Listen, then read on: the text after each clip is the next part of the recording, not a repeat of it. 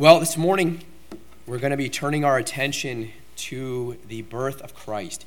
Uh, it is truly an exciting time as we spend a few, few morning messages looking at uh, the significance of Christ's birth and all the events, everything that led up to that, and so many different aspects regarding what God did and what He sent us His only begotten Son. There is so much that is exciting for us. And I know it's often difficult to, to stay on what we need to be excited about. The busyness of Christmas can often uh, lead us astray and concentrate our thoughts and our focus elsewhere. But it's good to have a time where we can focus all on what God has for us. Uh, it's easy because um, Christmas based on the way, the way the world celebrates, even non believers uh, have embraced this holiday as a day where they can just shower one another with, with love and affection and exchange gifts back and forth. And there's nothing wrong with doing that. But we often miss out, even as believers, on what the true meaning of Christmas is and the significance behind of it. So, as we look at a few messages over the course of these next several weeks, looking ahead to Christmas, I want to draw our attention back to the birth of Christ. And we'll start this morning by looking at a passage in Matthew chapter 1 in verses 18 through 25. Matthew chapter 1, verses 18 to 25. So I invite you to turn in your Bibles at this time to that passage as we look at the significance of the virgin birth. The significance of the virgin birth. Christmas is so special for us as believers because it is the celebration of why we're able to call ourselves believers, why we're able to call ourselves children of God Christian, saved, and, and any other term that you can coin. Uh, we have every reason to celebrate because this is the celebration of the greatest gift that mankind has ever been given. Christmas and Easter are the most significant reasons that the Christian has to rejoice and to celebrate uh, because they both make our salvation complete. They tell us the story, give us the account of what makes everything full and complete for us. Christ needed to first join humanity in order for him to be our sacrificial lamb, offering atonement to all who believe on him. So this morning, we're drawing our attention to the birth of Christ. We're looking at why it's significant, why it is so, uh, so much a reason for us as believers today to rejoice. And specifically, this morning, we're going to look at the manner in which he entered humanity. Throughout history, there have been numerous extraordinary births, especially when we look at God's word. I think about these circumstances when Abraham and Sarah were told that they were going to have a child. God met with Abraham in Genesis chapter 17, and in verses 19 to 22, he told him this. He said, Sarah thy wife shall bear thee a son indeed, and thou shalt call his name Isaac, and I will establish my covenant with him for an everlasting covenant, and with his seed after him. And as for Ishmael, I have heard thee Behold, I have blessed him, and will make him fruitful, and will multiply him exceedingly. Twelve princes shall he beget, and I will make him a great nation. But my covenant will I establish with Isaac, which Sarah shall bear unto thee at this set time in the next year.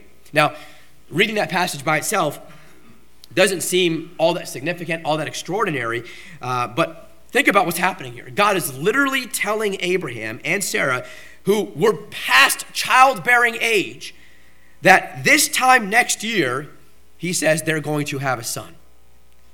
But what makes it even better is that both Abraham and Sarah, again, shouldn't have been able to have children. I mean, it's significant enough that God intervenes and tells them, You're going to have a child next year. But as we consider the circumstances behind that, as they're old enough, and both of them, uh, Sarah ended up laughing at the thought because she's thinking about herself as far, how, as far as how old she is, and that it's well past the time for such a thing to ever happen. Now we know, obviously, that God did indeed give him another son, and his name was Isaac, and God kept his covenant and promise with him. We also read in Judges chapter 13, we read about the angel of the Lord appearing to Manoah and telling him that he and his wife, who his wife was called barren, would also have a special son. In 1 Samuel chapter 1, we read about the faithful prayer of Hannah, where she pleaded for the Lord to grant her a son, and not long after that, Hannah conceived and bare a son, named him Samuel. We know that Samuel went on to become a prophet, a judge, and one who ended up anointing kings of Israel. As we transition into the New Testament, we read about Elizabeth, the wife of Zacharias, who was also barren, until God graciously intervened and told her husband Zacharias that she would conceive and bring forth a son also in her late age, who would be the forerunner for the Messiah, a man by the name of John the Baptist. But none of these extraordinary births were as amazing as the virgin birth of our Lord and Savior. Despite all of the unbelief surrounding this incredible encounter, we know beyond a shadow of a doubt that the gospel record is true. Listen to what and how Matthew records it. Matthew 1, verses 18 through 25. It says, Now the birth of Jesus Christ was on this wise. When as his mother Mary was espoused to Joseph, before they came together, she was found with child of the Holy Ghost. Then Joseph, her husband, being a just man, and not willing to make her a public example, was minded to put her away privily. But while he thought on these things, behold, the angel of the Lord appeared unto him in a dream, saying, Joseph, thou son of David, fear not to take unto thee Mary thy wife, for that which is conceived in her is of the Holy Ghost. And she shall bring forth a son, and thou shalt call his name Jesus, for he shall save his people from their sins. Now all this was done that it might be fulfilled which was spoken of the Lord by the prophet, saying, Behold, a virgin shall be with child, and shall bring forth a son, and they shall call his name Emmanuel, which being interpreted is God with us. Then Joseph, being raised from sleep, did as the angel of the Lord had bidden him, and took unto him his wife, and knew her not till she had brought forth her firstborn son, and he called his name Jesus. I love the way that Matthew records it, because in just one verse, verse 18, we're basically told everything we need to know about what makes the birth of Christ so significant, why it is a miracle, what makes his birth stand apart from every other birth in human history. And look again what it says in verse 18. Now, the birth of Jesus Christ was on this wise. When, as his mother Mary was espoused to Joseph, before they came together, she was found with child of the Holy Ghost. Luke 1 gives us the detailed event of where the angel Gabriel actually appeared before Mary and explained to her how she was highly favored of God and how she would conceive and bear a son through the power of the Holy Ghost, which Matthew 1 goes on to tell us in verse 20, who would overshadow her, the Holy Ghost. But here, Matthew covers everything in basically one verse what prophets foretold hundreds of years prior regarding the virgin birth, and that it all happens. It all happens through the Holy Ghost. Now, there are, are five specific aspects of the virgin birth that I'd like to call your attention to this morning as we start to look and draw our attention to that little manger in Bethlehem. First of all, notice the announcement of the virgin birth. Look again at verse 18, the announcement of the virgin birth. It says, Now the birth of Jesus Christ was on this wise.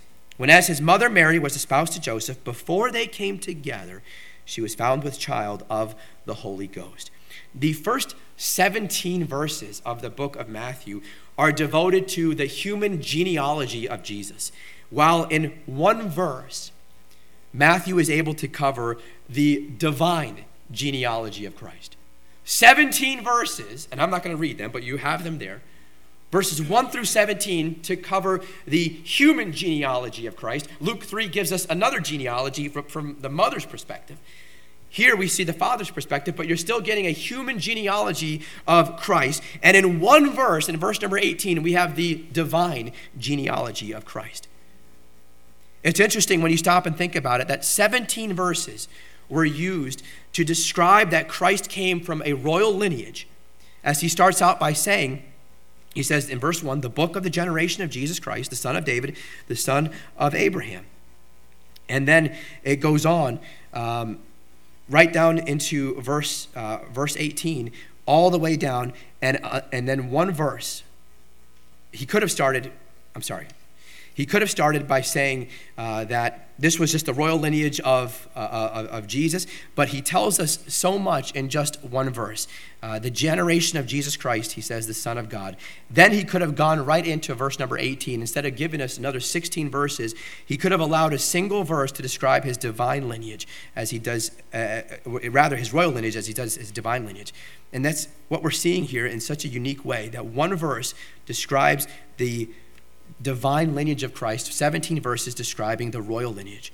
It's interesting because when you're trying to make an argument, when you're trying to, to prove your viewpoint, what you usually do is you'll go through much length, you'll go through much explanation to try and make your case concrete to try and make it as foolproof as possible. This is one of the reasons why we see 17 verses here to start off the book of Matthew, listing all of those who are in the lineage of Christ, going all the way back to Abraham. It needed to be clearly established that Jesus is indeed of royal lineage as he was born from the house of David, who is the king of Israel, uh, when God made this covenant. The first 17 verses provide a very clear and accurate description of Jesus' lineage, and it is without error. There's no discussion needed because the evidence points to only one conclusion, and that is that Christ is indeed the heir to the throne of David. Based on the first 17 verses, you would have thought that equal attention, that there'd be another 17 verses to go on to describe Jesus' divine lineage, but there's only one verse. Now, the birth of Jesus Christ was on this wise. When as his mother Mary was espoused to Joseph, before they came together, she was found with child of the Holy Ghost. And then it goes into Joseph, how he was given this information, how he is made aware of what God's plans were. One verse. The reason is that there's not an expansive and detailed and elaborate explanation made to point readers to the divine lineage of Christ, is because one wasn't needed. They didn't have to go through a lengthy explanation as to prove that Jesus is the Son of God. It is the same reason why the Bible begins with the words, In the beginning, God. Not in the beginning, let me tell you about this God who existed and how he came to exist and how he's all powerful and almighty and can speak all the things into existence. It just starts in the beginning, God. We don't get any sort of introduction to this God, no explanation as to how he came to be. All that we're told is that he is there before there was ever anything. And when, when Moses was led to write the book of Genesis, he started on the premise that everyone knows that God is and that God always has been. And his simple statement of, in the beginning, God, is sufficient. Matthew does the same thing here in verse number 18 of chapter 1. He makes a very simple, factual statement which emphasizes full authenticity. Now, the birth of Jesus Christ was on this wise. When, as his mother Mary was espoused to Joseph, before they came together, she was found with child of the Holy Ghost. Done. Period. Divine, uh, d- divine uh, announcement, divine lineage.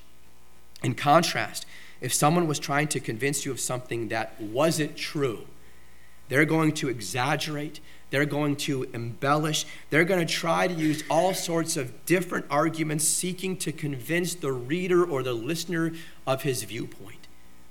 In Luke 1, Luke 1, 26 to 33, we read about the angel Gabriel's announcement to Mary, where all of this is explained in some detail. We'll look at that next week. The Bible tells us a little about Mary in Luke 1, but what we seem to know even less about Joseph. Based on Luke's account, we know that Mary was faithful, that she was a godly woman, and that she came from a relatively poor family in Galilee. Verse 16 tells us that Joseph was the son of Jacob here in Matthew chapter 1. Later, we find out that Joseph was also a carpenter. We're told in verse 19 that he was a just man. It says, Then Joseph, her husband, being a just man, one who placed his faith in the coming Messiah. Joseph and Mary were both pretty young when they were betrothed, which was typical for the culture of that day. The betrothal period in those days was similar to what we might refer to as the engagement period. But in those days, it was even more binding than what we might say when a couple is engaged. You were considered to be married even though you were betrothed or espoused. It was a binding relationship. The society and the culture of the day looked upon those who were betrothed as being legally married, even though the formal ceremony and the consummation of the marriage hadn't yet happened and probably wouldn't happen for another year or so. The intended purpose, though, of this betrothal period was for each spouse to really confirm their fidelity to each other while they had little to no social contact with each other during this time. There were no sexual relations between those who were betrothed as they, as they both remained pure for each other until following the actual ceremony when everyone would gather and everyone would celebrate together. And this is why Mary, being a virgin, was an important indicator of her godliness and her faithfulness to the one she was espoused to, Joseph. And that's why Luke 1 tells us that she was highly favored of God. But there was even greater significance to Mary being a virgin than just protecting her own morality and her own godliness. It would serve as a fulfillment of prophecy. It would give full authority to everything the Bible has to say about the extraordinary birth of Christ. The virgin birth of Christ gives veracity, it gives authenticity to everything Christ did and everything that he taught throughout his earthly ministry. His deity is evidenced in all of his miracles and all of the teachings. And were it not for a supernatural birth, the miracles and the teachings, they all lose their luster. luster. If Jesus had been born like any other person, there would be no significance to what he accomplished, especially his death. There would, there would be nothing that was important about it. Without the virgin birth, he's not God. He's not God. It seems that we wouldn't have a Savior. Without Him being God, we don't have a Savior, a perfect sacrificial lamb to take away the sin of the world. We don't have salvation without Him being God, without Him being born of a virgin. We don't have the hope of heaven. We don't have any hope at all without Him being born of a virgin. It seems like a small little detail in the grand scheme of who Jesus is and what he was to accomplish during the time here on earth. But in reality, everything hinges on this initial miracle of the virgin birth. Everything falls apart without this being true. Without the virgin birth, Jesus is just another ordinary man who lived on this earth, who did some good things, taught some good lessons, but that's it. He may have been a great humanitarian, but without the virgin birth, he is certainly not God. And in order to keep in line with prophecy, he would have had to have made some false claims about who he is and how he was able to do everything that he did.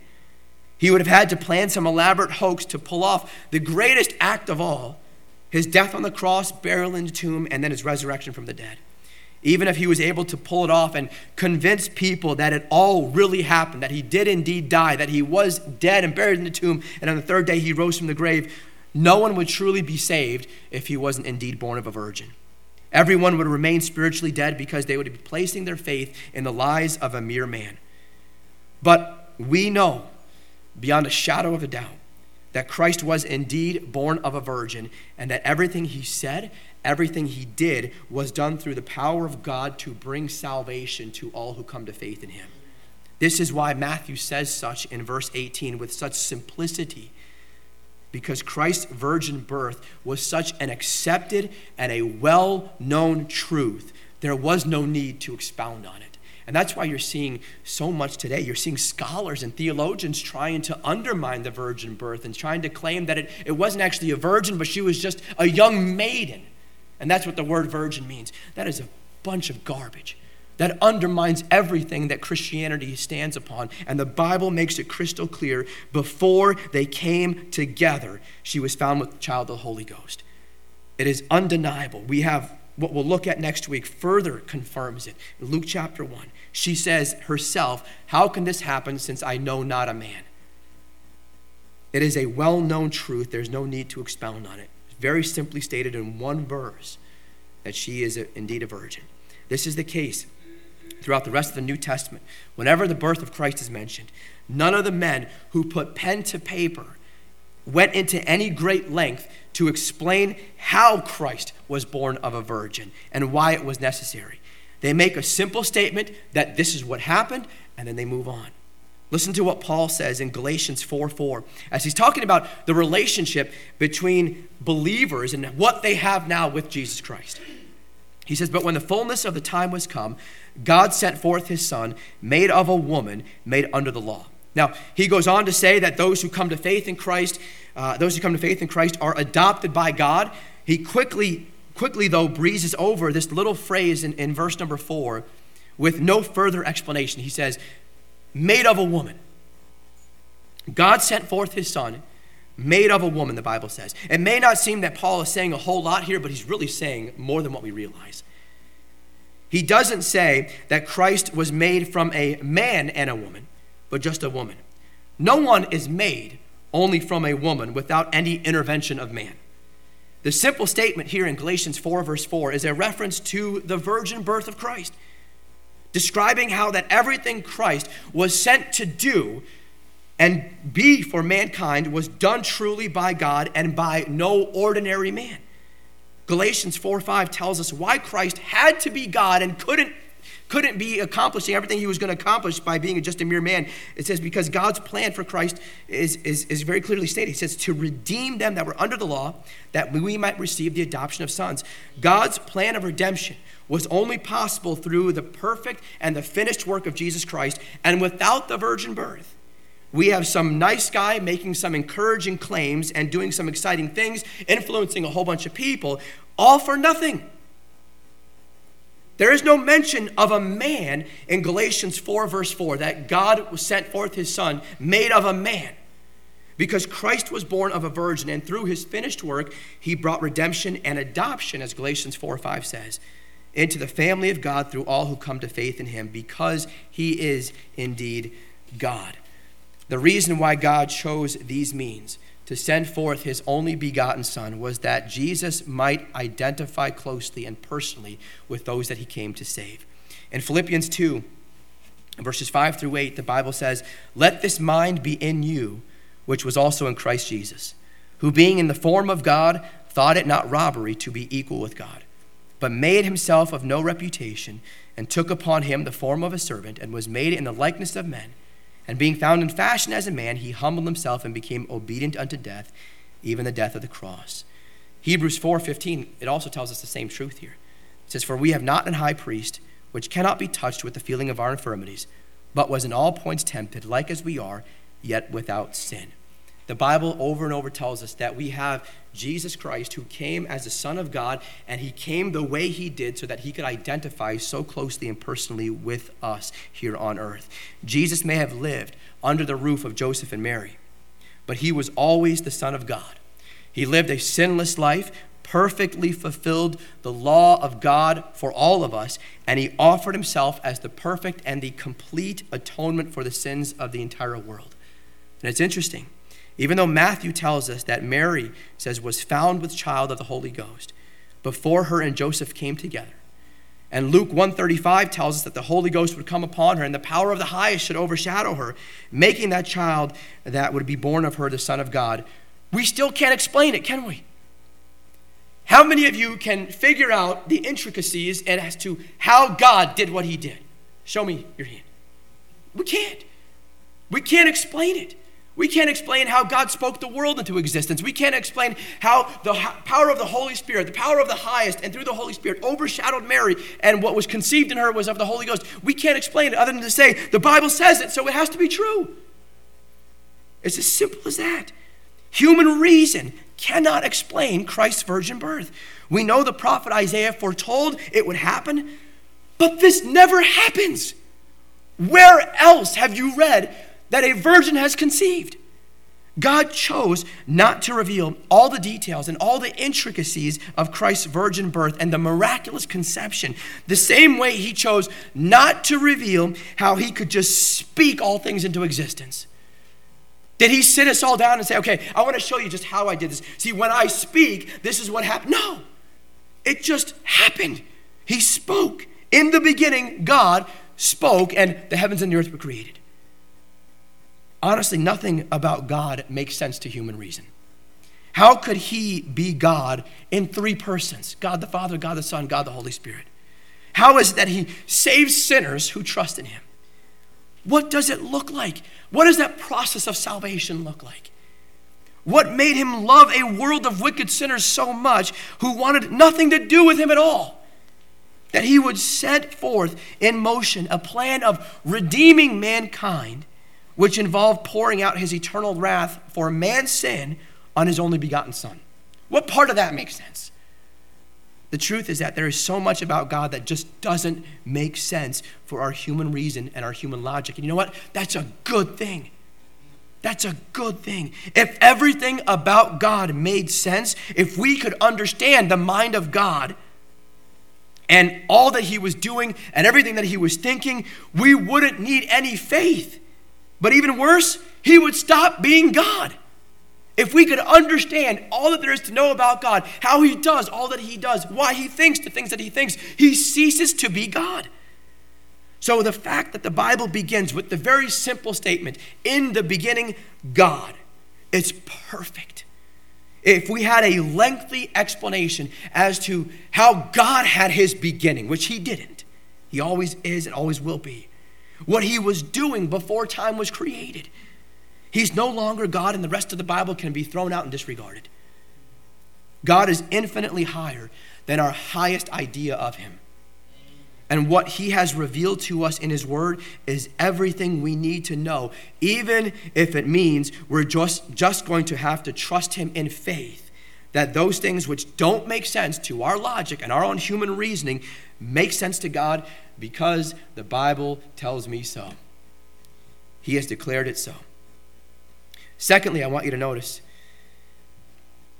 Joseph's response. So we've looked at the announcement of the virgin birth, but notice secondly Joseph's response. Look at verse number 19, Matthew 1, verse 19.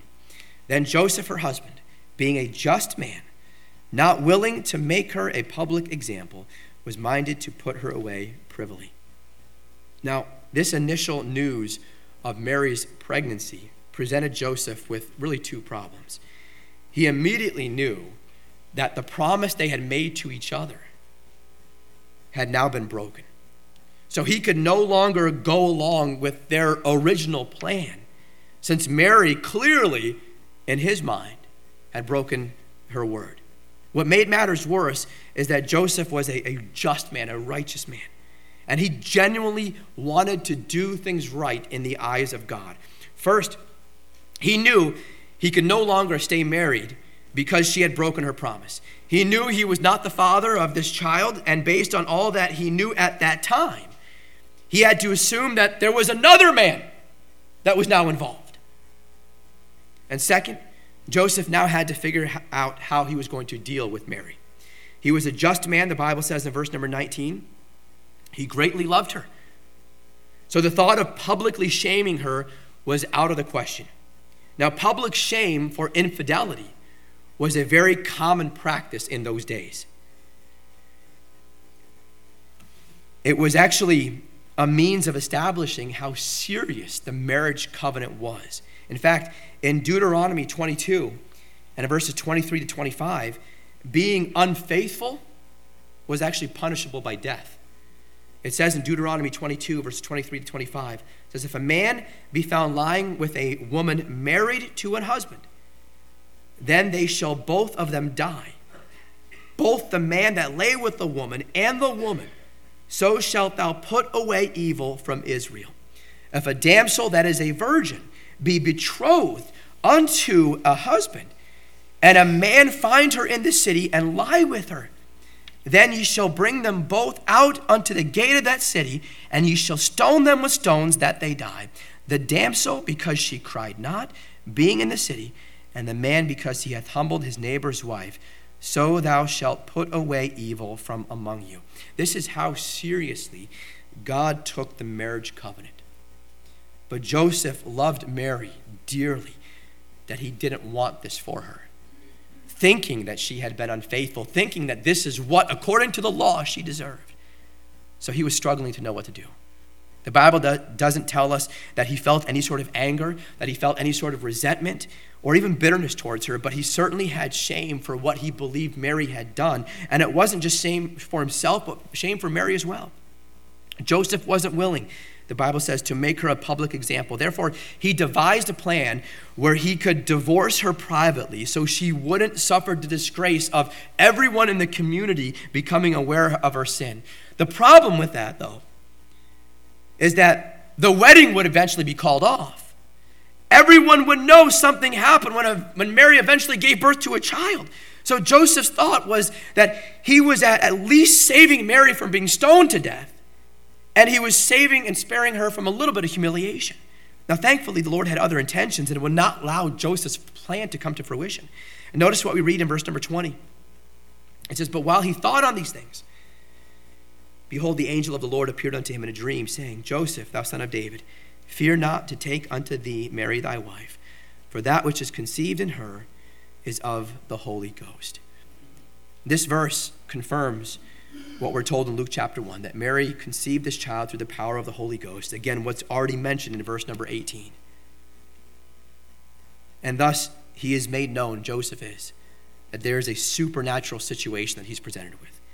These words would have given Joseph such a relief and comfort. This verse also provides divine assurance to Joseph and to everyone else that Jesus had a legitimate royal lineage that legally came legally came through the line of Joseph, who was a descendant of King David. This verse provides one of the most irrefutable testimonies to the essential truth of the virgin birth of Christ and to the proper response Joseph had to Mary's extraordinary situation. Notice, third, the angel confirms the virgin birth. The angel confirms the virgin birth. Look at what we see in verse number 21. He says, And she shall bring forth a son and shall call his name Jesus, for he shall save his people from their sins. The angel confirms that Mary indeed is pregnant, but that the child that she shall bring forth has been conceived through the Holy Ghost, and he is to be the Savior of the world. I'm sure when Joseph heard this, he took some time to consider all that had just been revealed to him. This isn't every day that things like this happen. He loved Mary deeply. He, being a just man that he was, as verse 19 tells us, he wanted to spare her from shame and as much humiliation as possible, certainly from death as well. But he was mentally preparing to put her away and divorce her privately. And now, this. Now he's made known that there's something so supernatural going on. His head is probably spinning. God reveals to him that Mary is part of God's redemptive plan for mankind by which the Messiah will come into the world and sacrificially offer himself upon the cross of Calvary, bringing salvation to all who come to faith in him. This is a lot to deal with. I'm sure Joseph was mentally exhausted when he only thought that Mary had been unfaithful. But now he finds out that Mary's been chosen by God to bring forth the Son of God into this world. I can't even imagine what he's thinking at this moment. At the very least, I'm sure there was a little bit of relief knowing that Mary had not been unfaithful, but that God had intervened. If anyone's allowed to intervene, it's God. The angel confirms the virgin birth. Notice fourth, the prophecy of the virgin birth. The prophecy of the virgin birth. Look at verses 22 to 23. It says, Now all this was done, that it might be fulfilled which was spoken of the Lord by the prophet, saying, Behold, a virgin shall be with child and shall bring forth a son, and they shall call his name Emmanuel, which being interpreted is God with us. While such a thing had never happened before, the idea of the virgin birth was not actually foreign to the Jews. The prophet Isaiah had been led to write these words hundreds of years prior to the birth of Christ that a virgin shall be with child. And Isaiah 7:14 says, "Therefore the Lord himself shall give you a sign. Behold, a virgin shall conceive and bear a son and shall call his name Emmanuel." Even further back, in Genesis 3:15, we're told by God, he says, "And I will put enmity between thee and the woman, and between thy seed and her seed, and it shall bruise thy head, and thou shalt bruise his heel." What is he talking about? He's telling us way long ago that through the seed of the woman, which can only happen through a virgin, God is going to bring forth the Redeemer. In every other pregnancy, the seed belongs to the man. But Mary's pregnancy by the Holy Ghost is the only instance in history where a woman had a seed within her that did not originate from a man. The reference to her seed there in Genesis 3:15 looks past Adam and Eve to Mary to her seed and her seed would be Jesus Christ. So Matthew 1, 22 and 23 shows us the fulfillment of Isaiah's prophecy in Isaiah 7:14. Isaiah originally spoke these words of prophecy during the reign of wicked king Ahaz at a time when it seemed as if Israel was going to be wiped off the face of the earth at the hands of the Syrians. And even though Ahaz refused to listen to the prophet of God, God's plan was still being declared there in Isaiah's day that God was going to preserve Israel and that the royal line of David would constantly have someone on the throne. This prophecy served as a constant reminder that God was going to still be with Israel. Through his virgin birth, Christ is in every way God with us. And notice, fifth, fifth, the last point, the occurrence of the virgin birth. The occurrence of the virgin birth. Everything Matthew tells us about Christ's virgin birth comes through the dream of Joseph. Joseph was engaged in the otherwise ordinary activity of sleeping when most of the revelations that he receives were given to him. Read just the life of Joseph, and you'll see this. He's sleeping every single time. Every single time a vision comes to him, he's sleeping. Never undervalue sleep. Don't ever take it for granted. While Matthew doesn't record any immediate reaction of Joseph, we're told in the last two verses that when Joseph woke up, he immediately did what the angel of the Lord instructed him. Notice what it says in verses 24 and 25. Then Joseph, being raised from sleep, did as the angel of the Lord had bidden him, and took unto him his wife, and knew her not till she had brought forth her firstborn son, and he called his name Jesus. As I mentioned earlier, with all the information that had all just been unloaded onto Joseph, I'm sure there was great relief along with feelings of amazement and gratitude. Because as much as Mary was chosen by God, so was Joseph. Mary was not a single parent in this situation. She had a husband and a helpmate to help raise this child together. So he gladly took Mary as his wife, and I'm sure rejoiced in the opportunity of being allowed to help raise the Son of God. Most likely, the wedding ceremony was, was fast tracked at this point. Took place shortly after this dream of Joseph. Matthew makes it clear that Mary remained a virgin until she delivered Jesus, implying that no marital relations began until after Jesus was born. We see that Joseph followed through with the angel's command as they went on to name the child Jesus. What's so amazing and significant about the virgin birth of Christ is that it is the only way, the only way to explain the perfect, sinless life Jesus Christ lived while he was here on earth. A skeptic who denied the virgin birth of Christ once asked a Christian, he said, If I told you that a child over there was born without a human father, would you believe me? Yes, replied the believer. If he lived as Jesus lived, I believe you. The virgin birth is significant because it authenticates everything Jesus said, everything that he did, and how he lived that perfect, sinless life, which we know he lived. Christ's virgin birth is a supernatural work that will never be done again. It is an amazing reality that we should receive with so much joy and gratitude and never tra- take it for granted. Because Christ was born of a virgin, because he went on to accomplish what the Father's will was to go to the cross, to die upon that cross, bearing all of our sin on his own shoulders, be buried, and third, on the third day rise victoriously from the grave. All of that is possible because of this little, seemingly insignificant miracle of Jesus entering humanity through the miraculous conception of the Holy Spirit.